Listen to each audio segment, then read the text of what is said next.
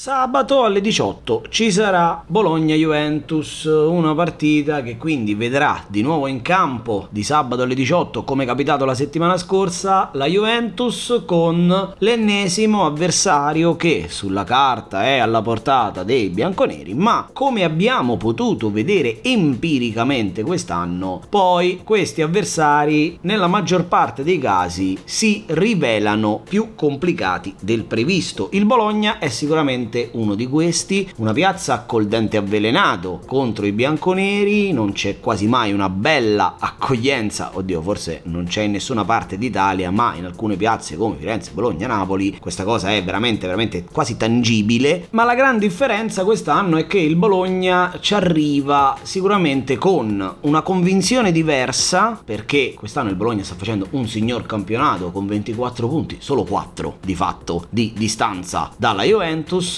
è abbastanza tranquillamente lontano dalla zona retrocessione, col cambio modulo sta esprimendo un gioco anche piacevole, fatto anche di pressing e di interessantissime trame di gioco offensivo, complice naturalmente la presenza di Arnaudovic che come diciamo sempre cambia completamente l'attacco del Bologna in questo 3-5-2 che poi diventa 3-4-2-1 perché Soriano accompagna sempre sempre tanto la fase offensiva del Bologna. Ecco perché è la classica partita dove la motivazione dettata dal battere un avversario così odiato, tra virgolette, e blasonato come la Juventus è per assurdo più importante dell'esigenza dei punti che sono sempre importanti, ma in questo momento il Bologna è abbastanza sgombro. Dall'altro lato c'è una Juventus con l'esigenza esattamente opposta. Ha bisogno di punti, è una squadra che sta giocando male e sto facendo un complimento dicendo che gioca male, in certe fasi di gioco è quasi imbarazzante e anche qui sto facendo un complimento, sicuramente il livello qualitativo un po' basso e anche qui sto facendo un complimento dei centrocampisti non aiuta lo sviluppo della manovra, però ecco quello che si aspettava potesse portare Massimiliano Allegri come nome, come associazione alla Juventus e come allenatore pagato pagato, ricordiamolo, 9 milioni l'anno più bonus, finora non si è visto. Finora si è vista una Juventus che non ha mai dato la sensazione, ecco per assurdo l'anno scorso ci fu quella partita contro il Barcellona di Pirlo in cui sembrava che la Juventus potesse fare quel piccolo saltino evolutivo verso la ricerca di qualcosa di diverso, però poi la situazione è naufragata nel corso della stagione con l'esonero di Pirlo a fine anno, però io non voglio fare qui nessuna analisi, nessun funerale, ma la Juventus quest'anno non solo non mi convince per niente, non mi ispira particolarmente e mi spaventa molto di più contro le cosiddette piccole che contro le grandi squadre. Pertanto, amici fantallenatori, voi quelli del Bologna on fire, metteteli, Arnautovic, mettetelo, Barrow, mettetelo, non abbiate paura di schierare i calciatori del Bologna perché i risultati di quest'anno l'Empoli, il Sassuolo, l'Udinese, il Venezia ci hanno dimostrato che la Juventus non solo può prendere gol da chiunque, ma non è neanche detto che faccia risultato. Ad ogni modo, io parto dandovi il nome del calciatore sconsigliato, me lo pesco dall'orribile centrocampo della Juventus, vi sto parlando di Adrien Rabiot. Mi è capitato quest'anno due volte di inserirlo invece nei consigliati, il buon Adrien ha fatto di tutto per non fare nulla e in questa posizione da coppia davanti alla difesa insieme a Locatelli che poverino è l'unico, l'unico barlume di speranza in quel centrocampo mi sembra il francese ancora meno a proprio agio. Sarà una partita sporca per la Juventus sarà una partita fisica dove bisognerà mettere qualcosina in più anche dal punto di vista agonistico per cercare di portarla a casa. Ecco in questo scenario io terrei fuori Adrien Rabiot. Il calciatore consigliato invece me lo prendo anche qui da dalla Juventus è un ritorno, sto parlando di Dejan Kulusevski. Credo che in questo momento, in questa fase di transizione per la Juventus, che sta cambiando pelle, provando a cambiare pelle, sta provando a proporre un modulo diverso, questo 4-2-3-1, chiamiamolo così, è un po' atipico, però poi eventualmente affronteremo questa analisi tattica. Ecco, in questo scenario un calciatore come Kulusevski che offre tante alternative, può giocare largo, può giocare in mezzo, può giocare titolare di supporto alla punta, così come da raccordo fra centrocampo e attacco, è secondo me una pedina fondamentale per Allegri, ancor più in questo momento che si è di nuovo fermato Paolo Di Bala, che come diciamo sempre, insieme a Chiesa, che è fermo anche lui, e Quadrado, sono le uniche carte bonus che ha la Juventus per cercare di portare a casa punti in una partita del genere, dove saltare l'uomo e creare la superiorità secondo me è fondamentale. Dicevamo di Dejan Kulusevski, rientra da un infortunio, la sua presenza è secondo me fondamentale a prescindere dal fantacalcio nella Juventus, nonostante sia antipatico, non so perché, a tanti fantallenatori, forse si aspettano da lui 20 gol e 20 assist all'anno, ma non è questo calciatore Kulusevski. Ad ogni modo, se l'ho in rosa, io lo metto in questa partita perché è l'unico che può offrire alternative e può dare quel qualcosina in più se la Juventus vuole pensare di